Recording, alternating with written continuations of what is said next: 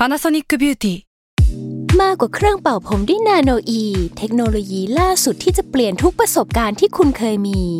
นาโนอีมอยส์เจอร์พลัสเพิ่มความชุ่มชื้นให้เส้นผมหลังใช้งานมากขึ้นถึง 18 เท่า พร้อมชะลอการเฟดของสีผมสำหรับคนชอบทำสีผม ดูแลความชุ่มชื้นทั้งเส้นผม หนังศีรษะและผิวคุณ Panasonic NA0J มีเทคโนโลยีนาโนอีที่ care only you s a l ม o n PODCAST มัน สด อร่อย Pro and Consult Podcast กับผม ไอติมผริตสวัสดีครับ ผู้ฟังทุกท่านนะครับ ยินดีต้อนรับกลับเข้าสู่รายการ Pro and Consult นะครับ วันนี้นะครับผมอยากจะมาเริ่มต้นด้วยการตั้งคำถาม ที่ผมเชื่อว่าใครที่ทำธุรกิจของตัวเอง หรือว่ามีส่วนร่วมกับบริษัทไหนพนักงานบริษัทไหนเนี่ยน่าต้องเจอตลอด คำถามที่ผมอยากจะตั้งวันนี้เนี่ยมีอยู่ว่า ถ้าจำเป็นต้องเลือกคุณจะเลือกอะไรระหว่างผลประกอบการของธุรกิจคุณกับความสุขของพนักงาน ผมว่านี่เป็นคำถามที่ผู้บริหารหลายคน หรือว่าใครที่เป็นเจ้าของกิจการเนี่ยต้องเจออยู่ทุกวันนะครับว่าท้ายสุดแล้วเนี่ยเราจะให้ความสำคัญกับอะไรมากกว่ากัน ระหว่างการทำงานอย่างมีประสิทธิภาพได้ผลประกอบการดีกับความสุขของพนักงาน ซึ่งบางทีมันไม่มาควบคู่กัน ทีนี้สิ่งหนึ่งที่บริษัทเก่า m c k เคนซี่ผมสอนผมเสมอเนี่ย คืออย่าไปเลือกนะครับ เพราะว่าท้ายสุดแล้วในงานวิจัยที่ m c k เคนซี่ทำเนี่ยเขาชี้ว่าทั้งสองอย่างเนี่ยมันมีความเชื่อมโยงกันนะครับนั่นหมายความว่าท้ายสุดแล้วเนี่ยบริษัทไหนที่มีพนักงานที่มีความสุขเนี่ยในระยะยาวเนี่ยจะนำไปสู่ผลประกอบการที่ดีกว่านะครับ แน่นอนเขาไม่ได้พูดในเชิงความเชื่ออย่างเดียวนะครับ แต่ว่าก็มีตัวเลขมาหนุน ตัวเลขที่เขาทำเนี่ยคือเขาไปวัดความสุขของพนักงานโดยการใช้แบบสอบถามเดียวกันเนี่ยกับบริษัทใหญ่ๆ หลายบริษัททั่วโลก แล้วก็มาดูมาเรียงลำดับ จากบริษัทที่พนักงานมีความสุขที่สุด เรียงลงมาถึงบริษัทที่พนักงานมีความสุขน้อยที่สุด แล้วก็มาดูว่าผลประกอบการเนี่ยเชิงของ profit margin หรือว่าส่วนต่างกำไรเนี่ยท้ายสุดแล้วเนี่ยของบริษัทแบบไหนที่สูงกว่า มันกลายเป็นว่าบริษัทท็อป 25%ที่พนักงานมีความสุขที่สุดเนี่ย68%ของบริษัทเหล่านั้นเนี่ยหรือว่าส่วนใหญ่ของบริษัทเหล่านั้นเนี่ยจะมีผลประกอบการที่ดีกว่าค่าเฉลี่ยของบริษัทในอุตสาหกรรมนั้น ในขณะที่บริษัทที่มีพนักงานที่มีความสุขน้อยกว่าเพื่อนๆเนี่ยหรือว่าอยู่ใน 25%ล่างสุดของตารางเนี่ย เพียงแค่ 30%ของบริษัทเหล่านั้นเท่านั้นที่มีผลประกอบการที่ดีกว่าค่าเฉลี่ยนะครับเพราะฉะนั้นเขาเลยกำหนดว่าท้ายสุดแล้วเนี่ยการมีพนักงานที่มีความสุขเนี่ยจะนำไปสู่ผลประกอบการที่ดีกว่าเกือบ 2 เท่าตัว ทีนี้ตอนแรกผมเห็นผมก็ไม่มั่นใจนะครับเพราะแน่นอนในเชิงของในฐานะพนักงานคนหนึ่งเราก็เห็นว่าบางครั้งเราก็โดน ไม่อยากจะเรียกว่าบังคับ แต่เราก็โดนเหมือนกับจี้ให้ทำงานหนัก ทีนี้พอทำงานหนักบางทีมันก็นำไปสู่ผลลัพธ์ที่ดีขึ้นจริงๆเอ้มันจะจริงเหรอว่าความสุขกับผลประกอบการเนี่ยมันไปคู่กันเสมอ แต่ผมมาเริ่มเชื่อไอ้งานวิจัยตัวนี้หลังจากที่ผมไปสัมผัสจริง ๆ ในโปรเจกต์ที่ผมเคยทำที่บริษัท m c k เคนซี่โปรเจกต์นี้เขาจริงเป็นโปรเจกต์ที่ผมว่าน่าจะนานที่สุดในโปรเจกต์ทั้งหมดที่ผมทำตอนที่ผมอยู่ที่บริษัท เป็นการทำงานให้กับลูกค้าที่เป็นโรงพยาบาลเอกชนแห่งหนึ่งนะครับในประเทศมาเลเซียนะครับเป็นโรงพยาบาลเดียวๆ ไม่ได้มีหลายสาขาหรืออะไรนะครับโดยความจริงตอนที่ผมไปทำงานให้กับลูกค้าเจ้าเนี้ยเราเป็นเหมือนกับเฟสสอง ของการที่ McKinsey ไปช่วยนั่นหมายความว่าปีที่แล้วเนี่ยเคยมีทีม McKinsey ไปช่วยแล้วรอบหนึ่ง โดยปีก่อนหน้านั้นเนี่ยในเฟสหนึ่งเนี่ยทีม McKinsey เนี่ยถูกรับมอบหมายให้ไปช่วยแก้ปัญหาในเรื่องของผลประกอบการเพราะท้ายสุดแล้วเนี่ยโรงพยาบาลเนี่ยมีต้นทุนที่สูงมากมายาวนานนะครับแล้วก็อยากได้ความช่วยเหลือจาก McKinsey เข้าไปดูว่าอะไรที่จำเป็นอะไรที่ไม่จำเป็นนะครับ ทีมก็เข้าไปจัดระบบการตั้งราคาใหม่ เพื่อให้สอดคล้องกับ กำลังจ่ายของกลุ่มลูกค้าเป้าหมาย หรือว่าคนไข้ที่เป็นเป้าหมายมากขึ้นนะครับมีการพัฒนาการตลาดหรือว่าจ้างบุคลากรที่มีคุณภาพมากขึ้น เพื่อทำให้คนนั้นเชื่อมั่นในคุณภาพของการรักษาพยาบาลมากขึ้น มีการลดต้นทุนในการซื้ออุปกรณ์ต่างๆนานานะครับอันนี้ก็เป็นโปรเจกต์ที่ m c k เคนซี่ได้เข้าไปช่วยในปีก่อนที่ผมจะไปนะครับ แต่พอผ่านมาปีหนึ่งเนี่ยมันกลายเป็นว่าตอนแรกในผลประกอบการเนี่ยดูจะดีขึ้นนะครับสามารถลดต้นทุนได้จริง คุณภาพการรักษาพยาบาลก็ดีขึ้น ความพึงพอใจของคนไข้ก็ดีขึ้น แต่พอเลยไปสักปีนึงเนี่ยผลประกอบการเนี่ยมันกลับตกลงมาต่ำอีก พอเข้าไปดูปัญหาแล้วเนี่ยมันกลายเป็นว่าท้ายสุดแล้วเนี่ย ผลประกอบการมันไม่ได้ลงมา เพราะว่ามีการใช้ทรัพยากรที่สิ้นเปลืองมากขึ้น หรือว่ามีการทำงานที่ไม่มีประสิทธิภาพ แต่ผลประกอบการมันลงมา เพราะว่าปัญหานี่มันไปกระจุกตัวอยู่ที่เรื่องของวัฒนธรรม หรือว่า culture ดีไม่พอทำให้พนักงานไม่มีความสุข นั่นหมายความว่าพอพนักงานเนี่ยเริ่มไม่มีความสุขมากขึ้นเนี่ยจำนวนคนที่ลาออกจากโรงพยาบาลเนี่ยก็สูงขึ้นมาเรื่อยๆจะผมจำได้ว่าตอนที่ผมไปเนี่ยแทบจะมีพยาบาลลาออกเกือบวันละคนเลย ทางหน้าที่ของเราเนี่ยคือเข้าไปดูนะครับว่าท้ายสุดแล้วเนี่ยเราจะทำให้พนักงานองค์กรเนี้ยมีความสุขมากขึ้นได้อย่างไรแน่นอนขั้นตอนแรกของการทำให้พนักงานของบริษัทเรามีความสุขมากขึ้นเนี่ยคือเราต้องสามารถวัดได้ก่อน ว่าพนักงานเราเรามีความสุขมากน้อยแค่ไหนนะครับเพราะฉะนั้นเทคนิคที่ผมจะมาแชร์วันนี้เนี่ยเป็นเทคนิคที่เราใช้กับลูกค้าเจ้านี้นะครับและความจริงเป็นเทคนิคที่ m c k คินซี่ก็ใช้กันเองภายใน และผมขโมยมาใช้เหมือนกัน เวลาทำทีมหาเสียง หรือว่าสำหรับสตาร์ทอัพที่ผมทำอยู่ตอนนี้ หลักๆ คือเราจะใช้สิ่งที่เรียกว่า team barometer หรือว่าเป็นประหลอดวัดอุณหภูมินะครับเหมือนกับมาวัดอุณหภูมิแหละว่าปัจจุบันเนี่ยพนักงานเนี่ยเป็นไข้หรือเปล่า หรือว่ามีความสุขอยู่ดี โดยเวลาเราออกแบบคำถามเนี่ยสิ่งที่เราคิดก็คือว่าในฐานะผู้บริหารเราต้องมานั่งคิดว่าเราอยากให้พนักงานในบริษัทเราเนี่ยตื่นทุกเช้ามาเนี่ยเขารู้สึกอะไร ผมจำได้ว่าตอนที่ผมออกแบบตัวคำถามนี้ให้กับสตาร์ทอัพผมเนี่ยผมก็นั่งคิดว่าผมอยากให้คนในสตาร์ทอัพผมเนี่ยตื่นขึ้นมาทุกเช้ารู้สึกยังไง เราจะบอกโอเคหนึ่ง ตื่นเช้ามารู้สึกว่าเออตื่นเต้นกับการไปทำงาน เราอยากจะให้เขารู้สึกว่าเออเขาได้รับความไว้วางใจจากเพื่อนร่วมงาน เราอาจจะอยากให้เขารู้สึกว่าเออเขาได้รับการสนับสนุนเพียงพอนะครับจากเจ้านายหรือว่า manager เขาเราอาจจะบอกว่าเราอยากให้เขารู้สึกว่าเออการทำงานมันไม่ได้เป็นอุปสรรคต่อชีวิตส่วนตัวเขา เราก็ลิสต์มาทั้งหมดว่าเราอยากให้เขารู้สึกอะไรบ้าง แล้วเราก็ปล่อยแบบสอบถามเนี้ยให้พนักงานกรอกโดยที่ไม่ต้องกรอกชื่อนะครับแล้วเราก็ได้ผลกลับมาว่าท้ายสุดแล้วเนี่ยเขารู้สึก เหมือนกับที่เราอยากให้เขารู้สึกนะมากน้อยแค่ไหน มันก็ช่วยวัดเราได้นะครับว่าท้ายสุดแล้วเนี่ยคนในแผนกไหนมีความสุขด้านไหน หรือว่าคนในแผนกไหนมีปัญหาด้านไหน อันนี้ก็เป็นเทคนิคเล็กน้อยที่ผมก็ใช้นะพอมาทำที่สตาร์ทอัพเราก็จะเห็นเลยว่าปัญหาในแต่ละแผนกก็อาจจะต่างกัน แผนกหนึ่งอาจจะคะแนนดีในเรื่องของว่าตื่นเช้ามาตื่นเต้นกับการทำงานนะครับแต่ว่าทำงานหนักนะครับรู้สึกว่าเป็นอุปสรรคต่อชีวิต ในขณะที่อีกแผนกหนึ่งอาจจะ ทำงานไม่ได้หนักมากไม่ได้เป็นอุปสรรคต่อชีวิตแต่รู้สึกว่างานมันไม่ตื่นเต้นนะครับเราก็เลยสามารถออกแบบการปรับวิธีการทำงานที่มันตรงกับปัญหาของแต่ละแผนกมากขึ้นนะครับทีนี้พอเรามารู้ปัญหาแล้วเนี่ยท้ายสุดแล้วเนี่ยสิ่งที่เราจะรู้จากการใช้ team barometer เนี่ยคือเราจะรู้แค่ปัญหาภาพรวม ปัญหาของแผนกนี้คืออะไรปัญหาของแผนกนั้นคืออะไร แต่เราจะไม่รู้ปัญหาของคนใดคนหนึ่งโดยเฉพาะ เพราะฉะนั้นการมีแบบสอบถามแบบนี้ผมเชื่อว่าหลายบริษัทมีเนี่ยความจริงมันไม่พอนะครับสิ่งที่สำคัญกว่าคือทำยังไงให้พนักงานทุกคนเนี่ยมีวัฒนธรรมของการกล้าแสดงความเห็นกล้าแสดงความไม่พอใจ หรือว่ากล้าพูดขึ้นมาว่ารู้สึกว่าการทำงานแบบนี้มันไม่เวิร์กไม่โอเคแบบไหน อันนี้เป็นสิ่งที่ผมเรียกว่า feedback culture คือทำยังไงให้ทุกคนมีวัฒนธรรมในการกล้าแสดงความเห็น กล้าจะลุกขึ้นมาพูดว่าอยากจะปรับเปลี่ยนการทำงานแบบไหน ผมยกตัวอย่างเวลาผมไปบรรยายตาม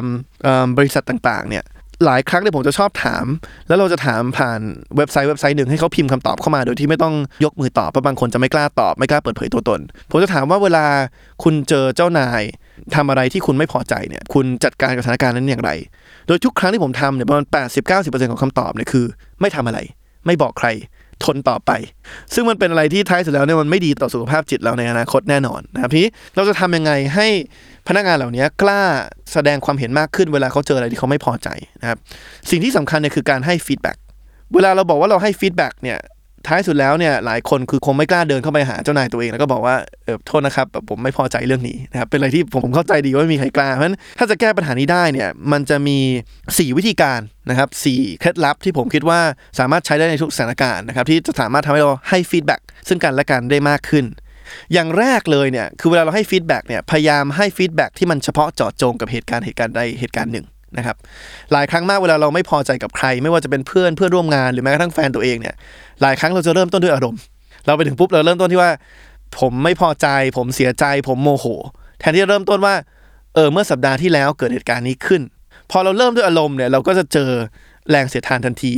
สิ่งที่เราเจอกลับมาคืออารมณ์กลับมาเหมือนกันนะครับเหมือนถ้าเราเดินเข้าไปในห้องเจ้านายเราบอกว่าโทษนะครับ ผมโมโหคุณมาก หรือว่าผมไม่พอใจคุณมาก อันนี้มันเป็นการเริ่มต้นบทสนทนาที่ไม่ค่อยสร้างสรรค์เท่าไหร่นะเพราะฉะนั้นเคล็ดลับแรกคือทางที่ดีคือทำยังไงให้เราเริ่มต้นการให้ feedback เนี่ยโดยการยกตัวอย่าง เช่นเออเมื่อวันพุธที่แล้วตอนประชุมกันเนี่ยตอนผมนำเสนองานเนี่ยตอนนั้นคุณมาแทรกระหว่างที่ผมนำเสนออยู่ ครับมันเลยทำให้ผมอาจจะรู้สึกว่า เอ๊ะ ผมทำงานได้ไม่ดีหรือเปล่า แล้วก็ที่สำคัญคือรอฟังเขานะครับบางทีเขาอาจจะมีเหตุผลของเขาที่เราไม่รู้มาก่อน ที่ทำให้เขาทำพฤติกรรมแบบนั้นไปก็ได้นะครับแต่ว่าเคล็ดลับที่หนึ่งคือทำไงให้เวลาเราให้ feedback เนี่ยเริ่มต้นจากเหตุการณ์ อย่าเริ่มต้นด้วยอารมณ์เคล็ดลับที่สองคือทำยังไงให้การให้ feedback เนี่ยมันเป็นสิ่งที่เราทำสม่ำเสมอนั่นหมายความว่าไม่ว่าจะเกิดปัญหาหรือไม่เกิดปัญหาเนี่ย คุณบอกเลยลาก manager คุณมาเลยบอกว่าเออขอนั่งคุย feedbackแบบหนึ่งต่อหนึ่งเนี่ยทุกๆ 2 อาทิตย์ พอมันเป็นอย่างนี้ปุ๊บเนี่ยมันจะทำให้เวลามันเกิดปัญหาขึ้นเนี่ยมันไม่ได้ดูเหมือนเป็นเรื่องใหญ่แหละเพราะถ้าเกิดว่าที่ผ่านมาเราไม่เคยให้ feedback กับ manager เลย แล้วสักวันหนึ่งเราไปเคาะประตูขอคุยเนี่ย manager เครียดทันทีรู้ว่าต้องมีอะไรที่มันเป็นปัญหาแน่นอน แต่ถ้าเราคุ้นเคยกับการให้ feedback ทุกสองอาทิตย์เนี่ยมันก็จะไม่มีเหตุการณ์ที่มันแบบรู้สึกตึงเครียดแบบนั้นนะครับก็คือเป็นการให้ feedback กันอย่างสม่ำเสมอ อย่างที่ 3สำคัญมาก อันนี้โดยเฉพาะใครที่เป็น manager หรือว่าดูแลทีมบริหารทีมอยู่คือ การให้ feedback ต้องให้สองทางนะครับ คือไม่ใช่แค่ว่าเราให้ feedback งานกับพนักงานที่อยู่ภายใต้บังคับบัญชาเรา แต่ท้ายสุดแล้วเราต้องรับ feedback เหมือนกันจากเขาแล้วก็เคล็ดลับที่ 4 การให้ feedback ที่มันจะรักษาความรู้สึกซึ่งกันและกันก็คือว่าเวลาเราให้ feedback เนี่ยเราควรจะให้ทั้งในเชิงบวกและเชิงลบ อย่าบอกแต่ว่าเขาทำอะไรไม่ดี นะครับแต่บอกว่าเขาทำอะไรที่ดีบ้าง เพราะว่าบางทีเนี่ยต้องยอมรับว่าโดยธรรมชาติของมนุษย์เนี่ยเราจะรู้แต่ว่าเราทำอะไรไม่ดีนะผมเชื่อว่าใครเข้าไปทำข้อสอบ ใครไปนำเสนองานหน้าเจ้านายตัวเอง หน้าลูกค้าเนี่ยพอเราทำอะไรที่ไม่ดีแล้วเราจะจดจำได้อย่างดีมากนะครับเราจะรู้ว่าเราทำอะไรพลาด แต่ส่วนมากคนเนี่ยจะไม่รู้ว่าตัวเองทำอะไรที่ดีบ้าง ซึ่งอันเนี้ยมันเป็นอะไรที่สำคัญมากที่ว่าอีกฝ่ายหนึ่งเนี่ยจะมาให้ feedback ในเชิงบวกว่าเฮ้ยคุณทำแบบนี้มันดีมากรู้ไหมคุณทำต่อไป เพราะถ้าคุณไม่บอกเขาเขาไม่รู้ว่าเขาทำดีอยู่เนี่ยเขาอาจจะนึกว่ามันเฉยๆในสักวันหนึ่งเขาอาจจะหยุดทำนะเพราะฉะนั้นการให้ feedback ที่ดีต้องให้อย่างเฉพาะเจาะจง ให้อย่างสม่ำเสมอให้สองทาง แล้วก็ให้สองด้านทั้งบวกและลบ แต่นอกเหนือจากการวัดความสุขของพนักงานแล้ว การพูดคุยหนึ่งต่อหนึ่งกับพนักงานแล้วเนี่ยท้ายสุดแล้วมันหลีกเลี่ยงไม่ได้ว่าบทบาทของผู้นำบริษัท หรือผู้นำองค์กรเนี่ยก็มีความสำคัญเหมือนกัน ถ้าเราอยากจะเปลี่ยนให้พนักงานมีวินัยมากขึ้นในการทำงาน ถ้าเราอยากเปลี่ยนให้พนักงานทำงานอีกรูปแบบหนึ่งมีความคิดสร้างสรรค์มากขึ้นกล้าเสี่ยงมากขึ้นเนี่ยท้ายสุดแล้วเนี่ยบทบาทของผู้นำองค์กรเนี่ยสำคัญมาก ผมยกตัวอย่างเกมเกมหนึ่งที่ผมมักเล่นเวลาไปตามมหาลัย ผมจะขออาสาสมัครหนึ่งคนนะครับให้ลุกขึ้นมาม้วนหน้า 50 ครั้ง กระโดดกบอีก 50 ครั้งวิดพื้นอีก 50 ครั้งนะครับอย่างละ 50 ผมถามอย่างนี้ไปเนี่ยไม่เคยมีใครยกมืออาสา แต่ผมก็ถามกลับไปนะครับว่า แล้วมันมีอะไรที่ผมพูดได้ไหม มีอะไรที่ผมทำได้ไหมที่จะทำให้เขาเปลี่ยนใจเปลี่ยนพฤติกรรมเขายอมขึ้นมากระโดดกบม้วนหน้าวิดพื้นเนี่ยคำตอบที่ได้มันน่าสนใจมาก เพราะคำตอบที่ได้เนี่ยความจริงมันสะท้อนให้เห็นถึงปัจจัยที่สำคัญในการสร้างการเปลี่ยนแปลงพฤติกรรมคนคำตอบแรกที่ได้ยินคือจ้างผมสิพี่นะวันนี้ได้ยินบ่อยสุด ไม่แปลกใจเลยนะครับว่าการให้รางวัลเนี่ยเป็นอะไรที่สำคัญ แต่ว่าอย่าลืมว่าการให้รางวัลเนี่ยมันไม่จำเป็นที่ว่าจะต้องเป็นในรูปแบบของเงินทองอย่างเดียว การที่เราเรียกว่า celebrate small win หรือว่าฉลองกับความสำเร็จเล็กๆน้อยๆของบริษัทของทีมเนี่ยเป็นอะไรที่สำคัญมากนะครับการที่ผู้บริหารคนหนึงจะส่งอีเมล แบบแสดงความยินดีกับพนักงานคนหนึ่งหรือว่าพาพนักงานคนหนึ่งหรือว่าทีมทีมหนึ่งไปเลี้ยงฉลอง เป็นอะไรที่มันดีมากต่อจิตใจของทีมงานคำตอบที่สองที่มาได้ยินจากเด็กที่ไม่ยอมลุกขึ้นมาม้วนหน้าก็คือว่า ถ้าจะให้ผมลุกขึ้นไปมัวหน้าเนี่ยแน่จริงพี่ทำให้ดูก่อนนั้นท้ายสุดแล้วเนี่ยอันนี้เป็นสิ่งสำคัญมากว่าไทยจาผู้นำเองก็ต้องเป็นต้นแบบของการทำงาน ถ้าผู้นำบอกว่าอยากเห็นพนักงานทำงานอย่างมีวินัย ก็ต้องดูว่าผู้นำเข้าออฟฟิศตรงเวลาหรือเปล่าทำงานอย่างมีวินัยหรือเปล่า ผู้นำบอกว่าอยากเห็นพนักงานทุกคนเนี่ยรับฟังซึ่งกันและกันเนี่ยก็ต้องดูว่าเอ๊ะผู้นำเนี่ยรับฟังซึ่งกันและกันหรือเปล่ารับฟังคนอื่นหรือเปล่านะครับการเป็นต้นแบบเป็นอะไรที่สำคัญคำตอบที่สามที่มักได้ยินจากน้องๆที่ไม่ยอมขึ้นมามัวหน้าเนี่ยก็คือว่าผมทำไม่เป็น กระโดดกบคืออะไรวิดพื้นเนี่ยต้องทำท่าไหน อันนี้ก็แสดงให้เห็นเหมือนกันว่าบางทีเวลาเราเปลี่ยนกระบวนการบางอย่างของการทำงานในบริษัทเนี่ยบางทีเราลืมไปว่าบางคนเขาไม่คุ้นเคยกระบวนการใหม่เพราะฉะนั้นการจัดเวิร์กช็อปการจัดการอบรม เตรียมความพร้อมให้เขาสามารถทำงานในรูปแบบใหม่ได้เป็นอะไรที่สำคัญ อย่างยกตัวอย่างเช่นสมมติเราเปลี่ยนกระบวนการหนึ่งที่เคยให้คนกรอกบนกระดาษเนี่ยมาเป็นการใช้แอปพลิเคชัน หรือว่าซอฟต์แวร์ในคอมพิวเตอร์อะไรสักอย่างเนี่ยอย่าลืมว่าบางทีเรามี คนทำงานที่สูงอายุที่เขาไม่คุ้นเคยกับสิ่งเหล่านี้นะครับมันอาจจะดูเป็นเรื่องที่ง่ายมากสำหรับเรา แต่เขาอาจจะไม่คุ้นเคย เราก็ต้องมาดูแล้วว่าถ้าเราอยากจะเปลี่ยนองค์กรแบบนี้เนี่ยเรามีการเตรียมความพร้อมฝึกทักษะเขาเพียงพอหรือยัง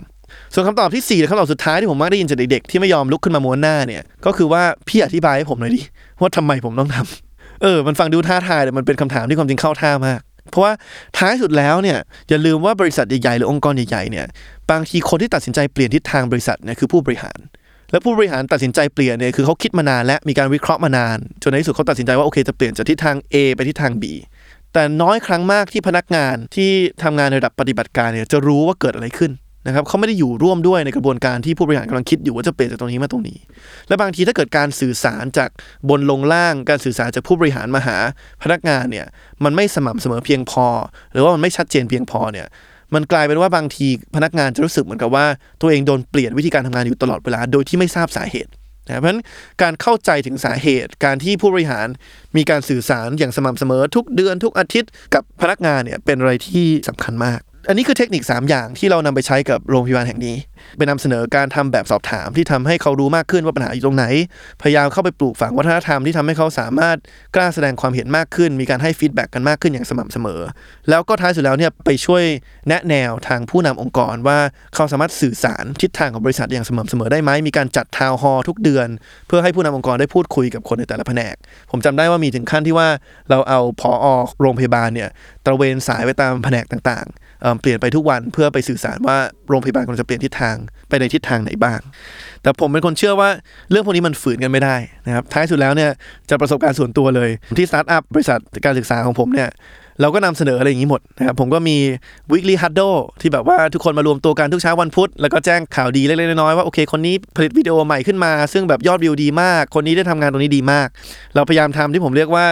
weekly snack run ก็คือจับคู่หนึ่งคนจากแต่ละแผนกเนี่ยให้มีหน้าที่คือให้งบไปส่วนหนึ่ง แล้วก็ไปซื้อขนมให้กับพนักงานทั้งบริษัทตลอดสัปดาห์ แต่มีข้อแม้คือว่าถ้าจะเบิกงบได้เนี่ยทั้งสองคนต้องมาด้วยกัน มันก็จะบังคับให้สองคนนั้นที่มาจากคนละแผนกเนี่ยที่บางทีไม่รู้จักกันเนี่ย ต้องไปทำภารกิจด้วยกันในการซื้อขนม แต่ทำอย่างนี้เท่าไหร่เนี่ยบางทีมันก็รู้สึกฝืนๆไปนิดหนึ่งผมว่าถ้าผมมาลองย้อนดูวิวัฒนาการของความสุขพนักงานผมเนี่ยถ้าเราวาดกราฟเนี่ยมันสูงขึ้นมาก หลังวันที่เราไปฉลองปีใหม่ มีคาราโอเกะมีเครื่องดื่มต่างๆนะบางทีมันฝืนกันไม่ได้ แต่ว่าการมีกิจกรรมแบบนี้บ่อย ๆ ให้พนักงานรู้สึกผ่อนคลายเนี่ยผมคิดว่ามันเป็นอะไรที่สำคัญนะครับแล้วก็ท้ายสุดแล้วเนี่ยถ้าเราอยากมีวัฒนธรรมขององค์กรที่ดีเนี่ยผมคิดว่าสิ่งที่สำคัญคือทำยังไงให้พนักงานทุกคนเนี่ย